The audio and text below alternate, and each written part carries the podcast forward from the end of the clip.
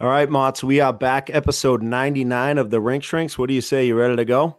Let's go. All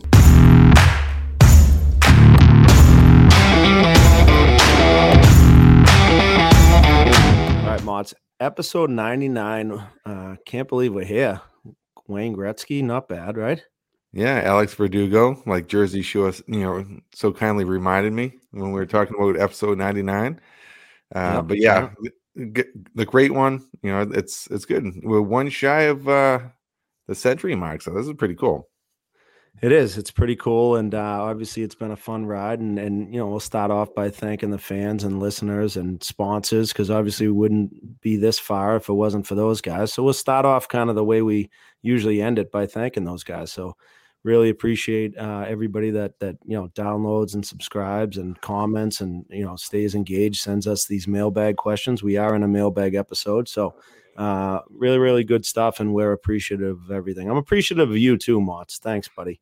Yeah, that's really nice. I mean, Thanksgiving was a couple weeks ago, but you know, that's that's really nice of you to say. You know, right back at you, brother. You know, we, we don't exchange gifts, but we can, you know, be thankful for one another, which is sweet. Absolutely. Uh before we get into the mailbag, what's uh how's life? What's going on? How's the the the hockey grind going? Uh good. I mean, as far as uh our last our last recording, um we're at a uh U12 girls game and the lights went out a couple times. That was pretty uh interesting. You know, just real quick, you know, maybe they need to pay their bills, but Hmm. um but no, overall the, the girls Brooks team played a really, really good game. And it's I've talked about this a bunch, but like when you can kind of just give them a concept or an idea to use the middle of the ice and then they do it and then they're walking out of the zone.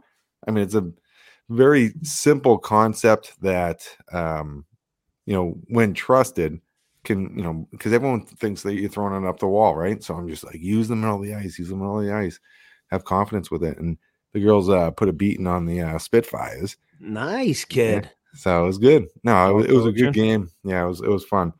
And then uh, Ryan had a few games, and they're getting into the swing of things here, and uh, they went one and one over the weekend, um, and they came up on the losing end last night. So, but yeah, I was all- able all- to take in a game with you, which was fun.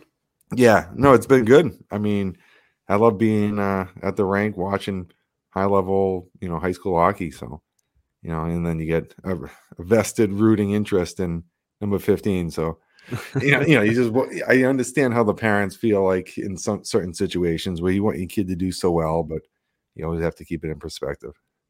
Absolutely. No, it was good. It was good catching a game with you. And same thing here. We've been uh busy bunch of games all the week uh, over the weekend with uh with the three boys and and you know a couple trips out to Cushing Tuesday night, Thursday, uh, Tuesday and Wednesday. We had back to back games this week. That's why we're recording uh here Thursday night. So a couple games. Brian got a little dinged up, so hopefully he'll be uh off the IR soon. Speaking of uh, the lights going out, but he uh, he skated it off and went right to the bench. I'll give him I'll give him a lot of credit for that. So he takes after mom for toughness. Absolutely, no, that, that's hundred percent, one hundred percent. you know, going back to being a parent, it's it's very difficult to see a kid get you know dinged up or hurt in any capacity. So must have been a, a, a tough kind of watch seeing him go off the ice, but hopefully be rebounding and healing up and back on the ice soon. Yeah, he's uh he's been dealing with the athletic trainers all day today and and those guys do a good job and and especially being at a boarding school, it's not easy, right? But uh those those guys I give them a lot of credit. They've uh the staff up there is really like you know texting us calling us keeping us informed so that was uh it was good and luckily we were there and and you know he got a little um you know hit to the head so uh everything you know for if you didn't get it when i said the lights went out but he skated right off and then you know kind of lost his balance a little bit but he um you know he's doing doing better uh every day. And the uh the whole protocols and things like that have changed from you know i remember back in the day uh being i remember being on a road trip. We must have been 13 14 years old and i was roommates with ryan whitney and he got a concussion and i was in charge of waiting waking him up every like two hours just to make sure that they're uh you know that he's breathing and all that type of stuff and and then now, you know, talking to the athletic trainer, they're like the protocols have changed where they, you know, they encourage you to just kind of go in and, you know, get put the phones away, stay off the computers, and just like shut it down, just rest, rest, rest. So it was, uh, I was, I was anticipating like that the old two hour wake up call, yeah. you know. Yeah, no, I mean that's times have changed from diagnosis to fight through it. You know, bell rung, seeing stars. You know, you're all set how many fingers am I holding up? um, but yeah, I remember a uh, situation. I I was like, you know, talking to the trainer in high school. I was like, I, I it felt like my brain hit my skull. That's what I said. You're like, no, him. no, no, Mach, you don't have a, you don't, you don't have a brain. No, it's not that big to like even get there. But like that's actually what happens. And I'm like, and he's just kind of like being like, no, you're all set, you're all set. I'm like, that's unbelievable. Yeah, rub, some, Look, rub some dirt on it. Yeah, looking back. Yeah. But um, yeah, no, just the kind of awareness and you know the real kind of like say side effects, symptoms that you know the side effects more than anything, like long term, right? Um, right. You know, from you know, what we uh, have dealt with. That that's why we can't read the uh, ad reads very well. Yeah, that's why. Or, or the mailbag. Call, call the uh the, the crew in out of the out of the bullpen yeah, to we, read some of these questions we have coming up and then perfect. actually with me i got a uh I'm, i'll be out in uh the deerfield um academy area kind of what would you call that western mass yeah, uh, yeah. for a little tournament this weekend we got a few games that um the eagle brook school put put together so excuse me with my uh with my 09 group so looking forward to that and i'm really looking forward to the uh Friday afternoon traffic on the Mass Pike when I pick uh, Colin up at school. Uh, yeah, that's gonna be, that's gonna be awesome. Yeah. yeah, I'm psyched. I'm psyched about that. But uh, other than that, what? Yeah, nothing, nothing too new. Uh, same old, same old stuff here. I think we, uh, you know, we should probably get into the mailbag here because there are a lot of questions. But before we do, uh, let's talk about Pro Stock Hockey. Shop for the young hockey player in your family this holiday season with Pro Stock Hockey. Free name personalization, free tape, same day shipping, and friendly customer service come with all kids' sticks and gloves. Pro Stock Hockey is the best way to give your kid the pro experience. All kids sticks also come with a free 30 day warranty. Visit prostockhockey.com today and use the code BYMOTTS for 20% off your kids' gear order. Place your order by Monday, December 12th, and you will receive this order by Christmas. Right before Brian got dinged up yesterday, he actually snapped a stick in half. So yeah, it's it's it was a heck of a heck of a trip. Yeah. Well, it is that, you know, time of of year if you can get your uh holiday shopping done in, in timely order, you feel a little bit better. So Make yeah. sure you check out prostockhockey.com. I'm usually a December 23rd guy. Yeah, same here. But I mean, a, a, lot of people aren't like us. You know, they like to plan a little bit more ahead. So, but use that code BYMOTTS for 20% off. It'll be great. Uh, little present under the tree. Yeah, Mott, you want to uh, get right into cross country mortgage before we uh, we get into the mailbag? Yeah, so I was talking with Devo. Um, you know, we caught up at the rink, and uh, I caught up with him too. It was great to see him yeah, he's he's just like a, such a solid guy, and uh, you know he's talking about refinancing is done. So you know we are in a purchase market right now. Devo and his team at Cross Country Mortgage have uh, options and strategies to provide buyers with lower monthly payments. It's a great time to buy a home, especially if you're renting. So it's time for you to give Devo a call and chat about why home ownership makes sense. Again, it's a purchase market and a great time to buy. Give him a follow on Instagram at Chris Devon CCM for more information. Website chrisdevon.com is where you can schedule a time to uh, for a call with him. Also, Cross Country Mortgage is LLC and MLS 47305. Yeah, like you said, it was great to catch up with Devo at the uh, at the game last week, and uh, make sure you guys hit him up on on the gram at Chris Devon CCM, just like the, the hockey company, CCM. So at Chris Devon Cross Country Mortgage CCM. Uh, thanks again to Devo for the support. Uh, all right, let's get into the mailbag here. Uh, my son plays 16U in New Jersey, your old neck of the woods, Mott. Yeah. And in a game near the end of the season, he took four penalties, one of them being a two and 10. As a result, he should have been ejected, but the scorekeeper only entered um, only entered the two and t- 10 as one penalty totaling totaling 3. The scorekeeper refs and coaches didn't notice the oversight and he finished the game no ejection, no suspension. The error was brought to our attention uh, the, ter- the the error was not brought to our attention until the regular season was over three games later.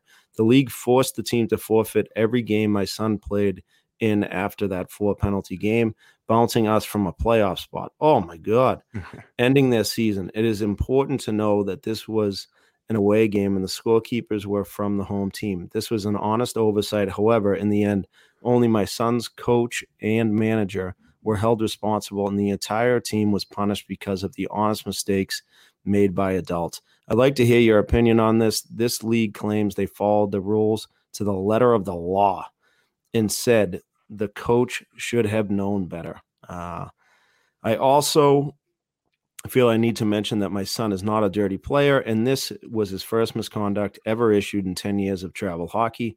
So if so you can imagine how upset this made him. Sorry that for this long one. Love the pod. Keep up the great work. Joe from New Jersey. Mott. Oh, what are your thoughts on that?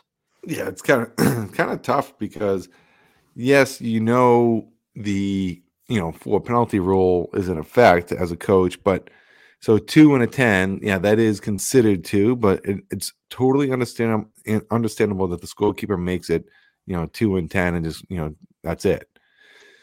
I don't know how it came about three games later, though. Right.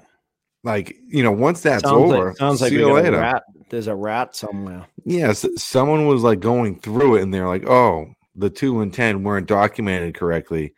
Maybe, maybe your son Joe is a very good player, and it's a it's a situation where there was a way to kind of penalize your team because of you know who knows. I I mean, I'm just kind of kind of throwing stuff out there, but I just really don't think that that should be that much of an issue.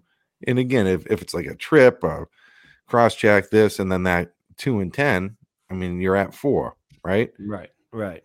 But I mean, I, I know how there's some ticky tacky calls at times, and then, but to be, you know, suspended and, um, you know, you know, to have the team suspended for or forfeiting these games and then no ejections, no suspensions. Like just move on. You know, it was it was a clerical error by the scorekeeper.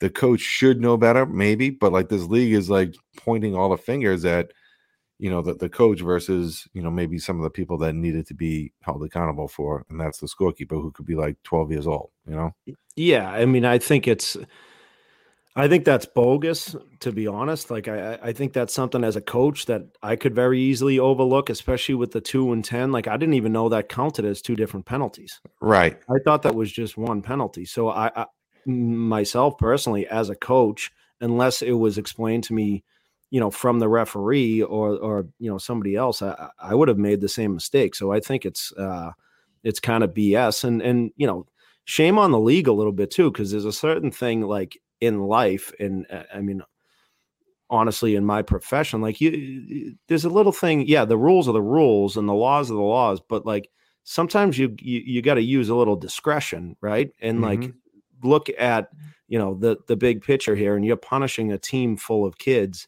um, for like you know like joe just said uh, like a like an oversight uh, it is an oversight. A, it's an oversight it's a it's not you know i don't think the coaches on on either team or the scorekeeper like really you know understood the rule and and so I think that's you know uh, I it's think yeah it's brutal. You have every right to be a little yeah, bit, but a little bit pissed off for it. I, I and and I would be too.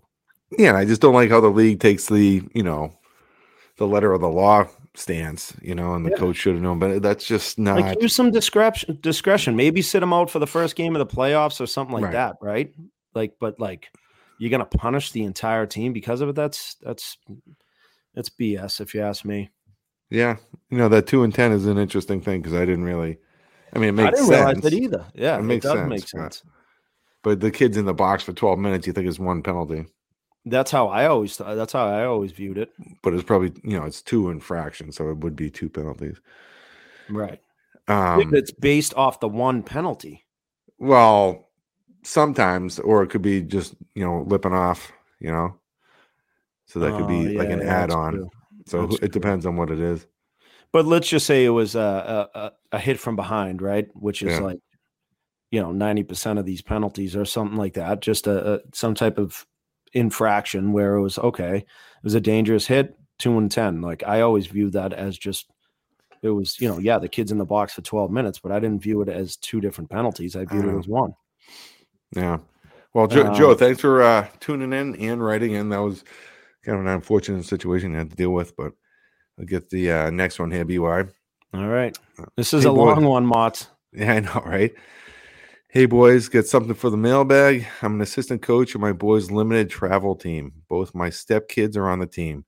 They're uh, U12 team in Southeast Pennsylvania. The head coach has his son on the team as well. We had a tough game today, down 5 0 in the first.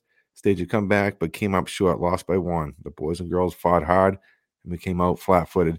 This continues a five game skid. The head coach's son has my has had uh, some angry outbursts on the bench, on the ice, and on the ice. This morning, after two penalties, tripping and checking from behind in a non-checking league, I went to talk to him to see if we can get him refocused and zero back in on the game.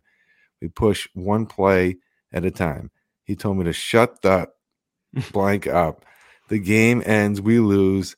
The team goes to give our goalie some pats and line up for the handshake. I don't know if there was words exchanged, but this kid um, lost it. Had two. Um, he, He two hand chopped. Yeah, he two hand chopped another kid in the back, above the numbers, below the neck.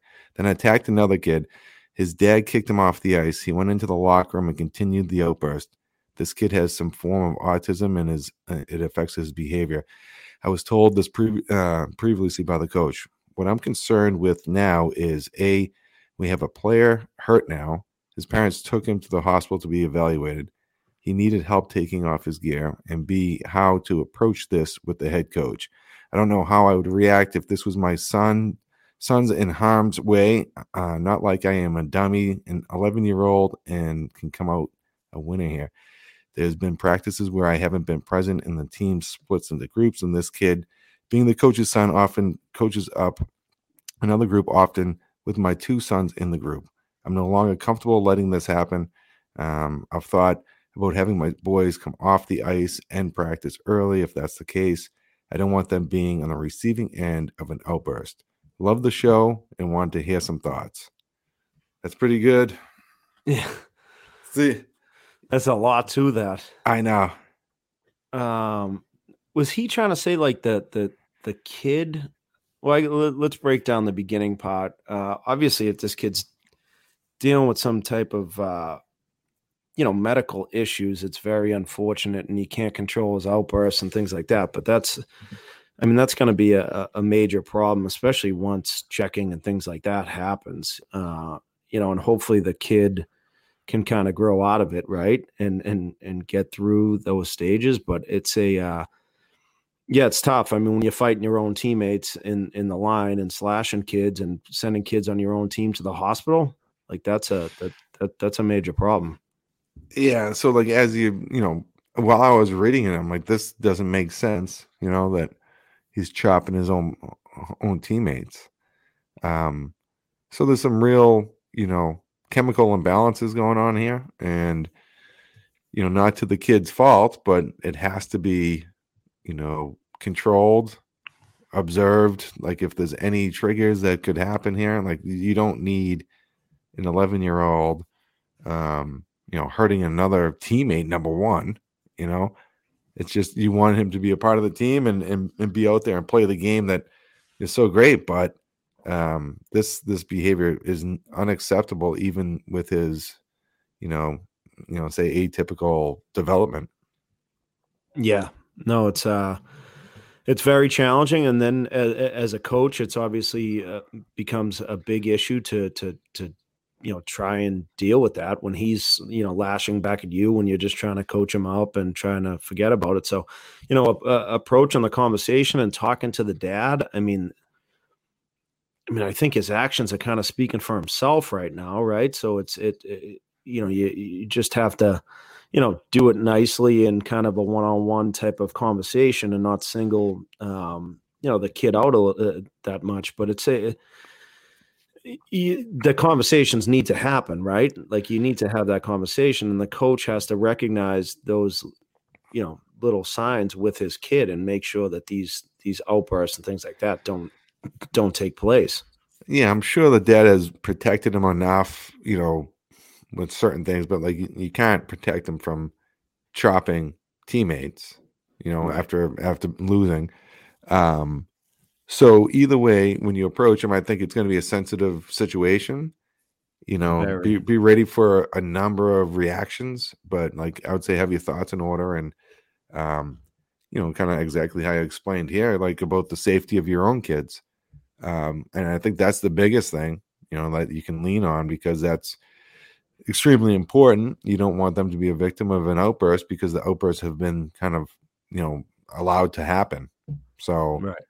There isn't, you know, and who knows if, you know, what, what is the trigger, but at times, um, you know, you have to protect your own kids and, and for the safety, I think that you have that conversation and, and I really kind of, um, kind of put that, that whole message on him about the safety of your kids. Yeah, and and you know, getting towards the end there when he talks about the the the kid potentially running some stations and kind of overseeing when they when they split up into groups like I know it's not it's not always easy to to make every practice, but maybe if you can't be there, tag another parent to kind of sub in or something like that. I'm not sh- not sure if other parents on the team have a lot of hockey experience, right? But um, you need adult supervision when you're splitting you know 11 year old kids into two groups. Like you can't just rely on another 11 year old to no. basically run a station. You need you know even if it's uh you know joe schmo the uh the electrician who's out there in his his jeans. cargo pants and his jeans or something like that like you you need somebody out there just to make sure that the safety of the kids aren't potentially put in jeopardy here right? Right. No that's absolutely. I mean it stinks that you don't have you know a full complement of coaches or people that can volunteer. But if that's the case, then you don't split them and you know employ a 11 year old to run a station, even though they might know what they're doing to set it up, and then you guys do it. But the whole point of you know practice is the coaching time and and being able to get proper reps as well. So I don't know. I, I, I disagree with that part of it as well. So yeah, definitely. But like you said, I think you uh you know you, you explained it perfectly in terms of you know having that conversation, have your thoughts in order, have your you know maybe some notes written down and things like that. And at the end of the day, um, you know your job as a coach, whether you're the head coach or the assistant coach or, or whatever it is, is like to ensure the safety of of all the kids on the ice. So you can't leave kids kind of uh, unattended and unsupervised and and you know leaving the potential risk of somebody getting seriously hurt out there that's a that that's a major problem then lawsuits waiting to happen right? Right yeah. Well and i mean i, I think the way he re- reacted to you know the the response i think there is a, little bit of a um, you know defense mechanism going on. So you know just approach it with sensitivity you know have a bunch of different kind of um, options on reaction and you know just we hope the best for you because that's like a, a tough situation to be in you know, especially yeah. when your kids are involved. Absolutely. Um Motts, this mailbag as usual here is uh, brought to you by franklin sports your one-stop hockey shop for the holiday season. Shop our collection of nhl licensed fan uh, fan gear street hockey sets hockey training equipment and more. Uh, to find the perfect gift for the hockey nut in your life, visit franklinsports.com. I know, uh, you know, it's like you said, it's that time of year where get the planning done, get the get the list knocked off, make sure everybody's happy. So uh, hit up franklinsports.com and uh, they'll they'll take good care of you. No, that'll be great. You know, you get your street hockey stuff, the hockey training, some driveway drills. You can find it all at franklinsports.com. Uh, I was just out in the driveway the other day. I had the tiles. Were you working on your mitts? Yeah, I was just cleaning them up. Uh, you know, nice because they, kid. You know, n- not my mitts, but like the, the tiles. and uh, you know, it's just so fun to like, you know, just know that you can just snap it down and, and be uh, out there stick handling and doing doing your uh, off ice stuff, getting getting better on ice. Yeah, I got to hit these guys up for a big net in my backyard because uh, the last time my brother was home, he decided to fire a puck in my backyard and hit the crossbar, and it went into a neighbor's gutter. So that was a that was a good conversation to have. He's supposed to be the adult and the uh, you know supervising the kids, and he's ripping them off the bar. So yeah, he's like, let's gotta, go bar gotta, out. Yeah, I got to talk to the boys over at Franklin Sports and uh, and make sure they can hook me up with some type of netting so I don't uh, we're not breaking any more windows in the in the neighborhood here. But uh, let me get to the next one here. Hey guys, uh, we had a really frustrating game this weekend. I coach a U8 girls team and we played a might mini might co-ed team. We set these matchups as all the players are the same experience level, having completed a house league program last year, all between five and eight years old and first year travel players. We've played them before with no issues and positive experiences. Time they put out a goalie that was new to the position and spent 95% of the game just stretched out in the butterfly position, trying to cover every inch of the ice between the pipes. The keeper didn't move for five minutes at a time, regardless of where the puck was. Head down, didn't use his arm, stick, or glove, made no effort in regards to the puck. One of our coaches was refing as is common at this level, and did his best to stop play when the goalie had the puck covered or stopped under a, a leg pad and encourage him to use his glove and cover the puck.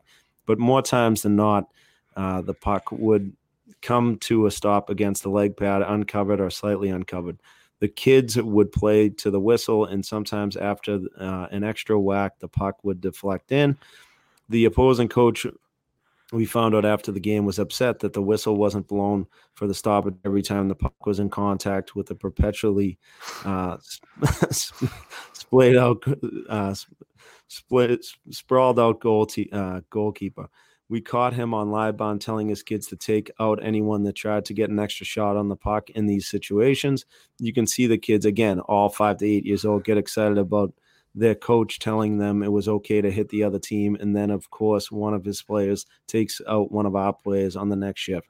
The whole thing was maddening. And I wanted to know how you felt about the goalie situation and how the opposing coach handled it. Thanks so much. That's from Dan.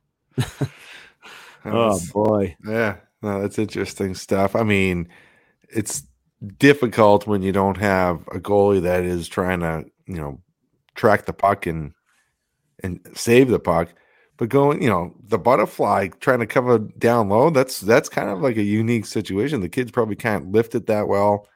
Um, maybe that was just kind of a, a tactic that you know he went with because he's he can't skate very well himself, the goaltender. So no, but as far as like that lack of like tracking the puck and trying to cover it, and you know, if the puck is there, you tell your players to play to the whistle it's not like you want to be jamming at the goalie, but if the puck is loose, yeah, I mean, you, you play to the whistle. That's what we've always been taught. Uh, even these young kids, you know, that maybe should have been a little bit of discretion, and um, you know, saying like the, the the ref was doing a good job at, you know, trying to help them, you know, use his glove and tie things up and actually pay attention. But um, you know, as far as the other coach, that's unacceptable. Like to instruct these young kids to clean someone out at in front of the net. It's like, you know, the puck is there.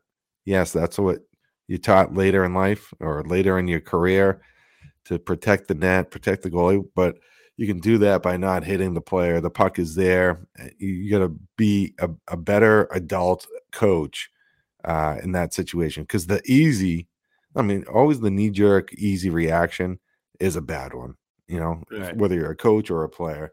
And he made a bad decision to tell his kids that. Yeah, he made a bad decision, and I think we were sent a video of some kids a little bit older, uh, where a coach, you know, had a similar type thing, and I know he's in some uh, some hot water right now. But yeah, I mean, it, that's unfortunately, like you said, you played this team before. It's been some good games. Uh, you know, when you're at that age where it's kind of passing the pads and everybody wants a shot, I think we found out that you know little Johnny here is probably not going to end up between the pipes, yeah. right? Uh, you know, he's he's maybe he's uh, better off trying to trying to work on his uh, forward and backward skating and and be a player because I don't think goaltending is uh is in his future. But if he's flexible enough to go post to post or close to it, I know. Well, good. what I'm thinking too, those little the, the little nets, little guys use the smaller nets yeah, now too. Yeah, yeah. So he's probably you know, it, it's not a bad little tactic, like you said. I, mm. I don't hate that. Um, but you know, that being said, if that is going to be your your style, like if the pucks, if you save the puck or it hits you, you you have to cover it before the whistle blows.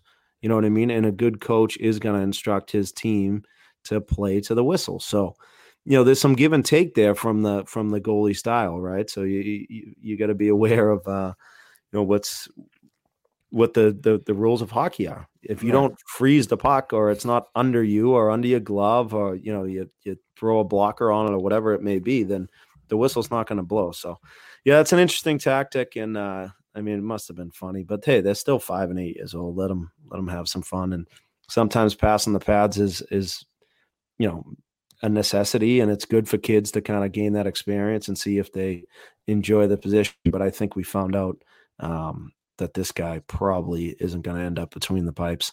Goldberg. Goldberg. Just, just tie him to the posts. Yeah. And and and again, like as a as a coach, yeah. you know, yeah, you always want to tell your kids protect the goalie and things like that. But at five through eight years old, like, what are you going to tell the guy to deck him because he's, you know, your kid, the other team's playing in the whistles? Like, it's a little ridiculous. Yeah. There just had to be a little discretion there. Like, yeah. From the, the ref to the coaches telling the kids, you know, just you know, just tough to like really comment completely because if you know if you yeah. see it, it's one thing, but you yeah, know, just from what he described, he, there should have been some better judgment on on the coach's side to deal with that situation. Yeah, in all accounts. Uh, what do you say, Jersey? You want to read the next one? We're uh, we're, they're sick of hearing our voice. This one is about defensive left and right shot combinations and the importance of them. My son's 14U team is blessed to have three left shot defensemen and three right shot defensemen. All of the D-men are of similar capabilities and complement each other very well. Having played defense myself my entire life, 44, so he's 44 years old, I know the importance of having a left shot D-man on the left and right on the right, especially when killing penalties. To me, it's criminal to send two left or two rights out if you have the luxurious option to send a left and a right all game. I have communicated my point of view a couple of times to the coaches and it falls on deaf ears.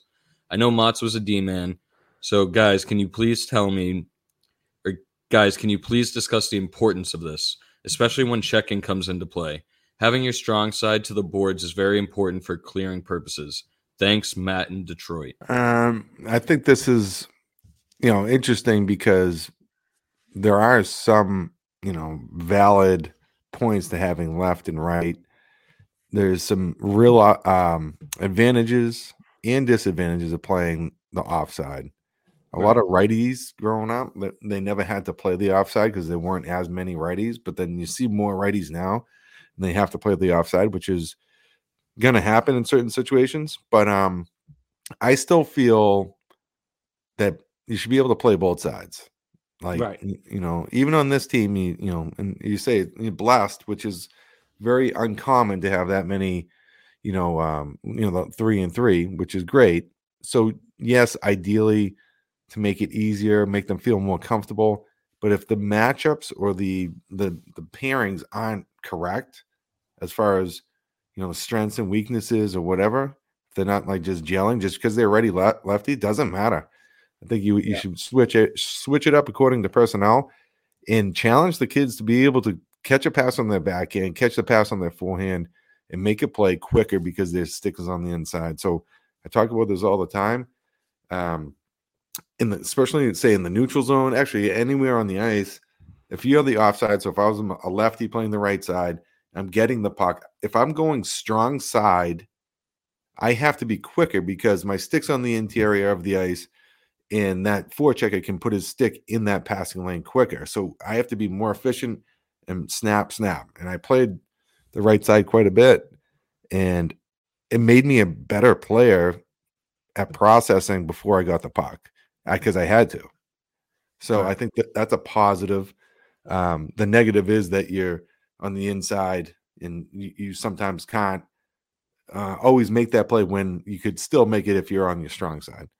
Right. Um, offensively, it's it's better. Um, I mean, I think I think offensively, it's it obviously it helps when you have a righty lefty combination, especially for keeping pucks in and rim bucks along the wall and things like that. But in terms of like killing a penalty, like I wouldn't hesitate to throw out two righties or two lefties or whatever the combination. Like if those are your two best penalty killers, like you know, a lot of times you line up for face-offs and and, and things like that where the D flip sides anyways. So, you know, in terms of a of a penalty kill, I don't think it's a, a, necessarily like a must that you have to have a righty lefty combination out there. And like you said, I think it's good experience for all kids to get comfortable playing the offside. I know that you know my father, especially uh, in our younger ages, and and even you know in college and things like that, we always um, you know, we always played in the summer leagues and different things like flip flop and pairs, playing the offside. You know, you, you've got to kind of get comfortable and learn those little nuances, like you said, of of of the trait and of the game and underhandling pucks. Or you know, I know that if we're in a neutral zone, uh, you know, kind of regroup situation, and I'm playing the offside, similar to what you talked about, like you know, if normally we're you know lined up kind of evenly if i was playing the um you know if we were playing righty lefty but if i was on my offside i'd I, you know i teach the kids like you know you've got to be kind of a step uh, lower than your partner or underneath your partner so it gives you an extra half a second to make that play and and, things like that. So i think it's you know it, it's never gonna you know it's not always gonna work out perfectly that there's you know three righties, three lefties. You look at college teams. I mean, God, I was at the game um, at Ryan's game the other night. I mean, how many righty def- defensemen do they have? Uh, pretty much all of them. Uh, I was going to say, I think, I think everybody. Two, you know what I mean? Uh, so, no, there's one. There's one. One lefty. One lefty. Right? Yeah, which is not. Yeah, so it's like uh, it's good experience to learn and play your offside, and we know, you know, the different stories and and know, I remember my father telling stories, and we can ask him about it uh, when he was younger.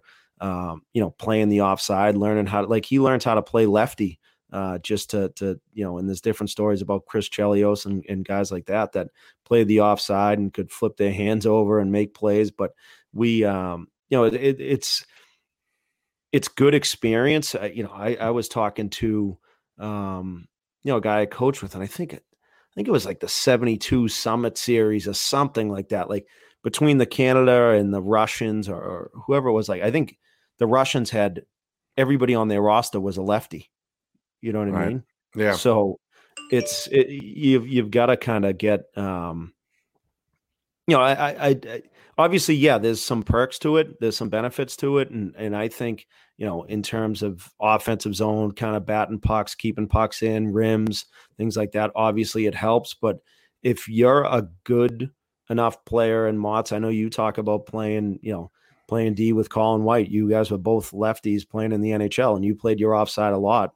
And you know that that guy that can do it just brings that much more value. And I know, you know, personally myself, I played defense, and in college there were certain uh, situations where you know I was playing the offside quite a bit, and same thing in in in at the pro level because it's just hey, oh we got you know we got five I'm sorry we got six defensemen and you know we got four righties or we got four you know four lefties whatever it may be. Yeah, it makes you more versatile, and if you can play out you know either side uh, just as effectively, you're gonna get more ice time. So just don't get pigeonholed just as you know, it's kind of cool to have the righty lefties right now, but I just don't, I just don't get pigeonholed into just being a right shot, right defenseman. You know, mm-hmm. just be open to playing both sides and actually getting into those positions at times. You know, you want to switch on, you know, offensive zone, blue line, you know, uh, one timers, face offs, and whatnot. So then you have to stay there. It's there's so many different things that you know you can still get some exposure if he's still going to go with that lefty righty uh, lineup, but um, I would say you know be exposed to the offside. And and being a guy from Detroit, I mean the Red Wings, there was certain years with Datsyuk and those guys where I think you could count on, you know, one hand the amount of right-handed shots that they had. They had so many Europeans, and I felt like they were all lefties. You know, I can't remember. And obviously they had a handful, but even even after those guys kind of left, like the Chelioses and Rafalskis and you know Larry Murphy guys like that, there was there was certain years when I can't remember, uh, you know, Detroit where they they might have had one or two right hand shots on their roster, the, the the Red Wings. Yeah, probably when you were playing Motts in the league. Yeah, Lidstrom was was the guy, you know, and then yeah, he just played everything. Yeah, then Kronwall came along on the lefty. But uh, yeah, no, I think it's a great question. It's it's pretty cool that you can have the both right now, or like the the setup how you have it. But I would encourage taking reps at least, even in practice on the offside. Definitely, definitely. All right, Motts. Now it's time for the My Hockey Rankings question of the week. MyHockeyRankings.com. Make sure you go on the site and see where your team stacks up versus the rest. Um, Hey guys, longtime listener up in Ontario. Here's the situation. U11 AAA team I coach was playing in a tournament early in the season, tune up tournament. Uh, we are in the semis and the game is tied with eight minutes left in the third period. I noticed the other coach had has shortened his bench from nine forwards to five forwards. We now enter into OT, and before we start, I asked the players what's more important winning this game as a team or as individuals. Without hesitations, the player uh, the players yelled as a team.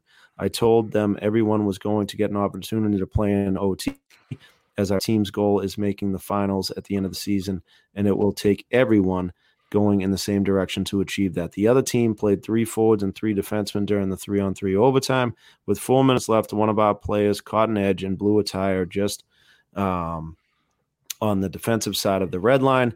One forward raced back to angle the player to the outside, but overskated the puck carrier, and the player made a good shot and scored. The players obviously were upset over the loss, but in the dressing room, I explained to them, win or lose, we did it as a team, and that um, and that I was proud of, of them. My question is, what's better, winning a tournament early in the season with with less than half of your bench, or providing experience to all players so that they can learn and develop moving forward. Keep up the great work and providing insight to minor hockey. And that's from Coach T. Oh, good I, question I, for the uh, my hockey rankings question of the week. Especially, it kind of ties right in with the the rankings and all that good stuff. Right, the rankings. If and if they were in the the correct tournament, um, you know, they go on myhockeyrankings.com uh, and check out out where they, uh, you know, as far as like the, those and their ranking won't be influenced because overtime losses and, and and those don't count anyway, so it's fine. Right. So to answer the question, I think the approach is correct. Um, you know, an early season tournament, you know, a tune-up tournament. You want to get everyone touching the puck, want everyone involved, everyone getting going, and then you know if you know down the the stretch in you know crunch time, you can always shorten the bench but you don't do it with like a tune-up tournament. And if you know you take that approach and you you know are very confident in that and you show that to the players, then they're going to respect you more. So when you do shorten the bench, this is what we're going with, and you're just very honest with what's going on. And you know, at U11, you get into that spot where you start having you know some separation in kids. But if you have like you know a lot of the same players or like same talent level, then you know it's much better to be deeper and and roll with high energy in my opinion so um i, I like the approach and i would just say uh, players that can learn and develop and keep moving forward throughout the season you're going to be better off for it no, absolutely. I think that approach is great. I think the other guy shortening the bench with the eight minutes left and and you know all that stuff is uh in the third period is is a little bit ridiculous, and only playing five forwards is uh, is crazy, especially in a tune-up tournament and things. I, I get it, shortening the bench the last couple minutes of a of a game, uh, tournament game, whatever it is. So I think that's um, a little ridiculous on the coach's end. I was in a similar situation this year, uh, and honestly, it's difficult. Um, it's difficult as a from a tournament perspective because it's like they just want the game over with, right? So they go to that three on three, but it actually puts the coaches in such a predicament.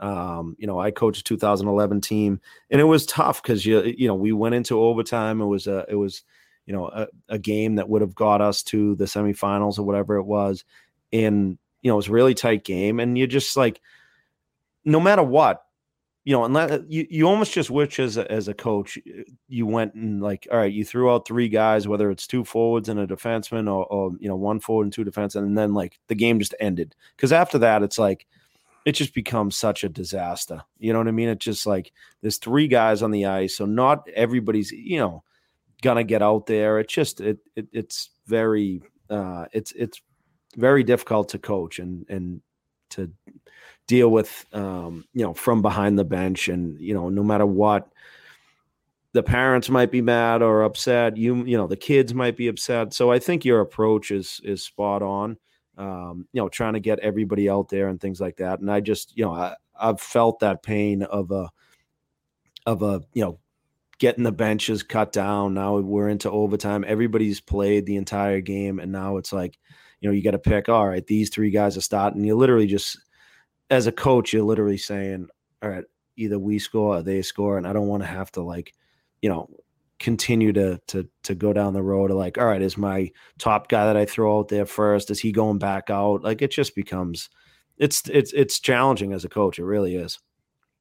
Yeah, I mean, just the balance of ice time and kind of knowing your personnel, and but that's part of it, right? So, but I, I like I do like the approach, and uh, I'd say you know keep keep that message going. You know, win and lose as a team, and uh, continue to try to help them get better. Um, you know, in each practice and then in each game. So that's yeah, exactly. It's really good. No, it's a good one. Good one for the My Hockey Rankings question of the week. Make sure you hit up myhockeyrankings.com. Motts, hold on. Did you just hear that? No. What did he say?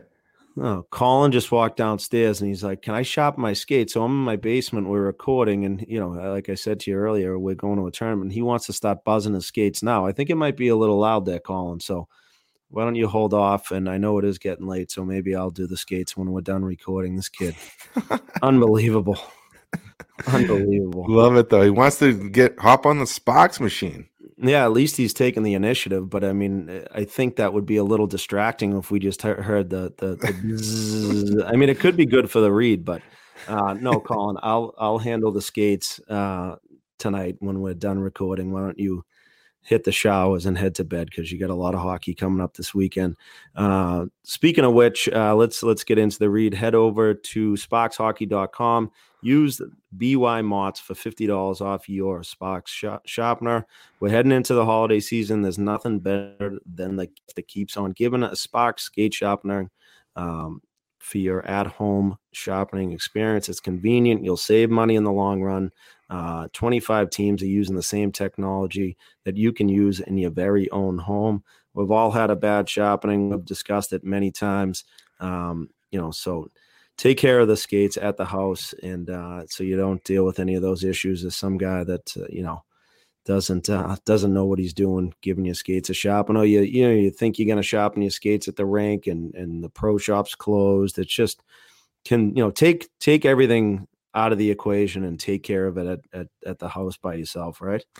Yeah, no, it's a convenient, accurate sh- shopping too. It's so I love it that Colin's coming down while we're recording. He wants to get his his wheels done. It's great.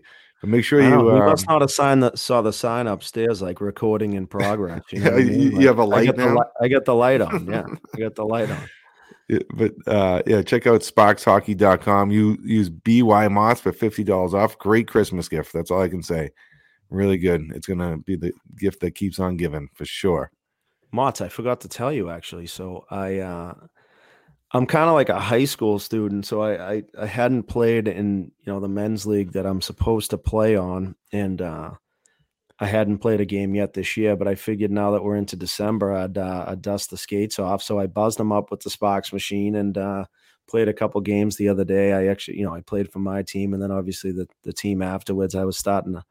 I was starting to get the legs back, the hands. I was kind of feeling a little bit. I'm like, you guys need an extra body, and I uh, I jumped out there. I did two hours for it. So the groins and the hips and knees, they're they're paying for it a little bit, but it was uh, it was fun to get out there. And I the edges were on point because I used my Sparx sharpener before I uh, hit the ice.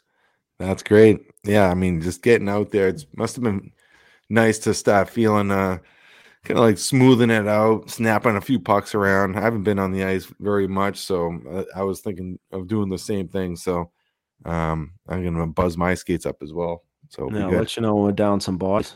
Yeah, call me in out of the bullpen. Absolutely. Uh, all right, I got the next one here. Topic: Older gentleman coach who won't take much direction from me as the hockey director.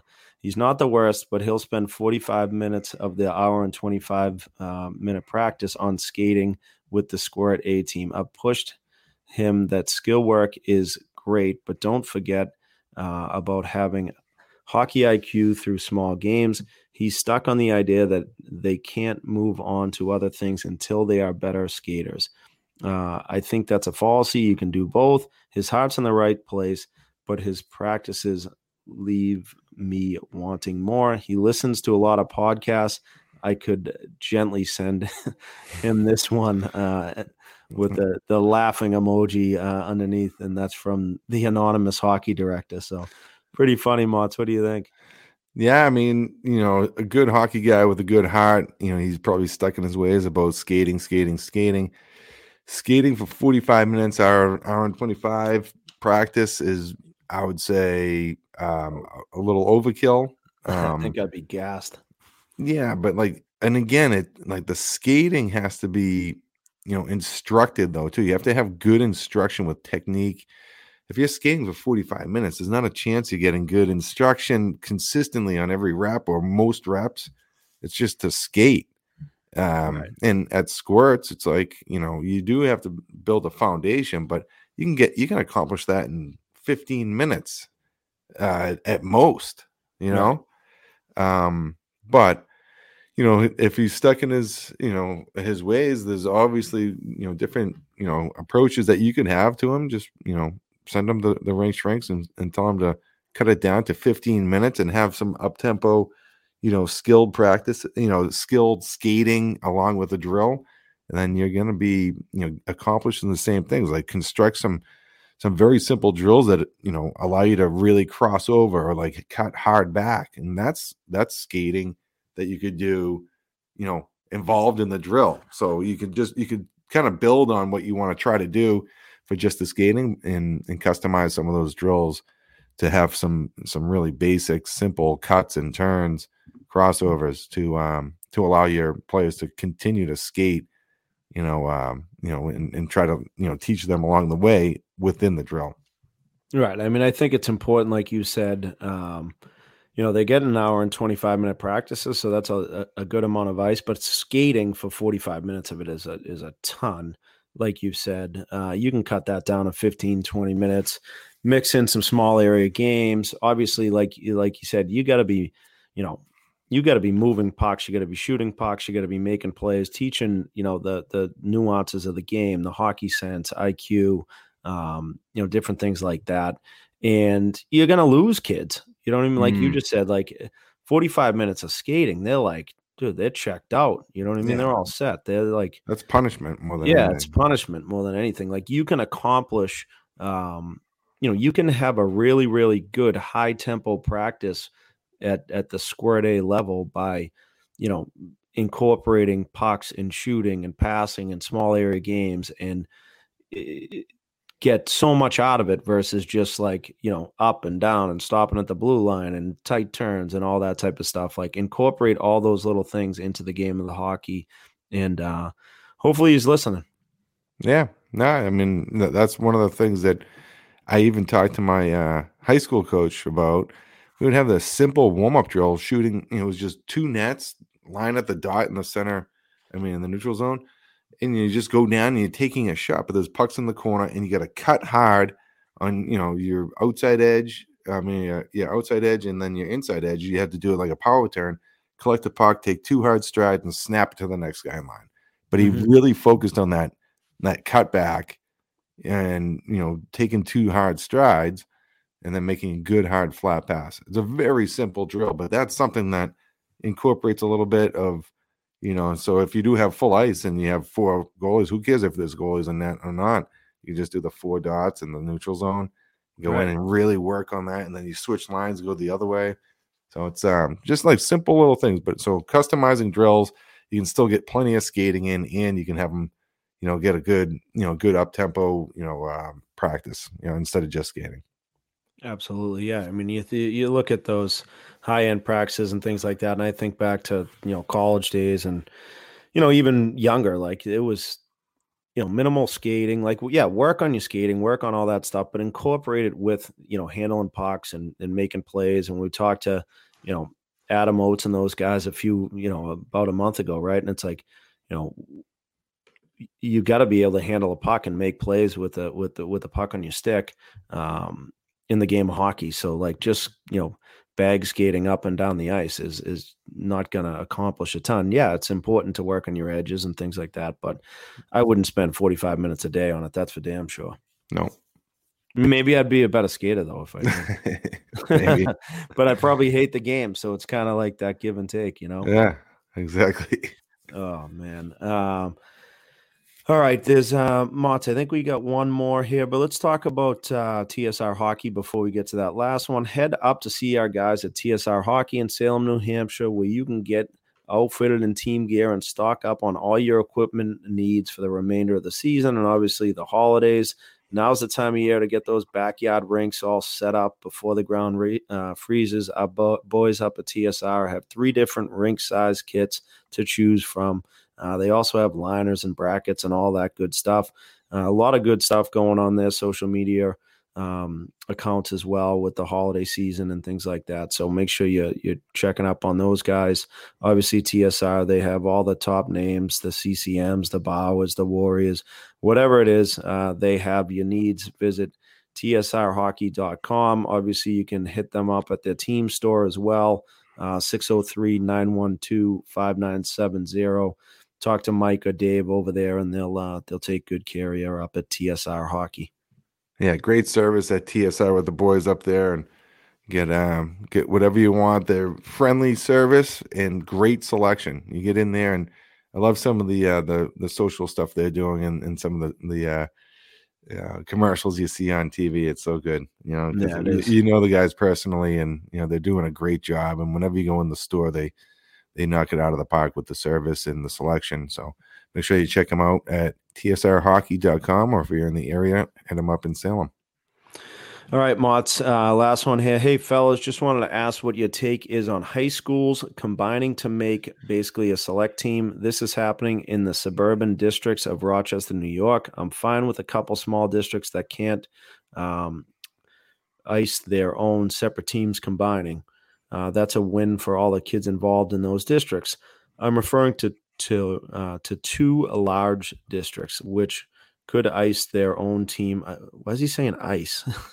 I guess he's saying ice instead of field. Yeah, uh, yeah, I like it. I though. get you. I get you. The first one kind of threw me off. Uh, I'm referring to two large districts which could ice their own team separately. Um, but would not be competitive in the higher class division because of the school size.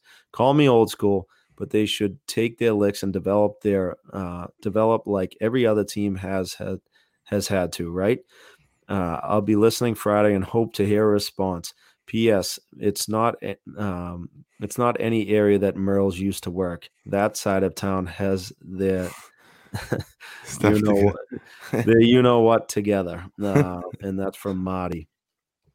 Well, I think it's interesting because there is some situations here in the Boston area that you know some some schools can't ice their you know a, a team and they can't ice their teams, but but they would merge. And one was um Hull and Middleborough. So anyone from the area is like they're nowhere close to one another. So they the kids would really have to sacrifice to to drive and you know try to you know compete with kids that they so don't. What do they call them? Hullborough. I don't know what they would call them, but it was uh it, that was interesting. But those need those two towns needed it, um, right? But Middleborough is a big, say, land area and population for schools. So if these large districts are just doing it for a competitive edge, it's kind of brutal. Something should be done. Um, but if they can field a team or ice a team and be able to compete at that, you know, uh, that large district, you know, uh, division, then there should be no there should be no wiggle room there where they they're just kind of partnering up to have somewhat of a select high school team, which is kind of ridiculous. Yeah, I think that is ridiculous. I mean, obviously, like you said, if it, you know, if you have two town towns and that that don't have enough bodies to actually put together a, a, a true, you know, varsity team, then I get it. Like like you just said about Hullborough, or, uh, uh, you know, Middle Hull, whatever you want to call them. But um, if it's you know two towns or districts, school districts that actually have enough kids, but just aren't going to be, you know, a real high high end team, then like you said, you develop the kids and get them, you know, coach them up, get them better, and and you know, hopefully, um, you know, create a, a, a good culture and good environment where people want to stay in the town and don't go over to Merle's neck over the woods and and play for those select type teams. But yeah, I don't think that's that's very uh, very fair. Yeah, I think that you should, you know, I would raise a little bit of a stink if there is enough, you know, participation in one or two of, or both of the schools to, you know, field a team. If you know, ice a team that has enough bodies. Number one, so like I look at it as that just that competitive edge. So they, I'm guessing they have enough participants, but they don't have the right combination of say higher end talent. And if that's the case, something should be done. Definitely, definitely. Do we want to tease the the hundredth episode? Yeah, we should we should give it a little tease. Yeah, so we uh we you know and and actually this makes sense too. So we got a couple high end hockey dads, um, I'll say that are going to be joining us uh, for an interview. So if you have any questions after listening to this and and you know want the answers from a couple guys that that have kind of seen it all in their day. Decades of, of experience. Decades of experience. So if you have any questions on that end, don't be afraid to to send us a message. Uh, we don't want to say who it is just yet, do we? I mean, people probably have an idea. Yeah, but I think by you know this coming out Friday. Yeah, I mean, I, I I think we I think we can let the cat out of the bag. Let it out of the bag. Yeah. All right. So no, like that was the tease, and then it's just been like the reveal. Yeah, yeah. that was a short tease. exactly. Um, no, so if you want to send in some questions, uh, you got to send them in by Saturday night because we're going to be banking the interview with those guys over the uh, on on Sunday morning. So, right? Do we do we want to say who it is or no? I mean, so they're, they're just going to write in blind, you know, to to yeah. But we told them who it could potentially, yeah, yeah, you know, it's fine. It doesn't matter. So I was just thinking like by the time this airs and then you know the quick turnaround, we'll have some some uh, questions. But send them in to uh, to a couple veteran older gentlemen dads who have been around the game.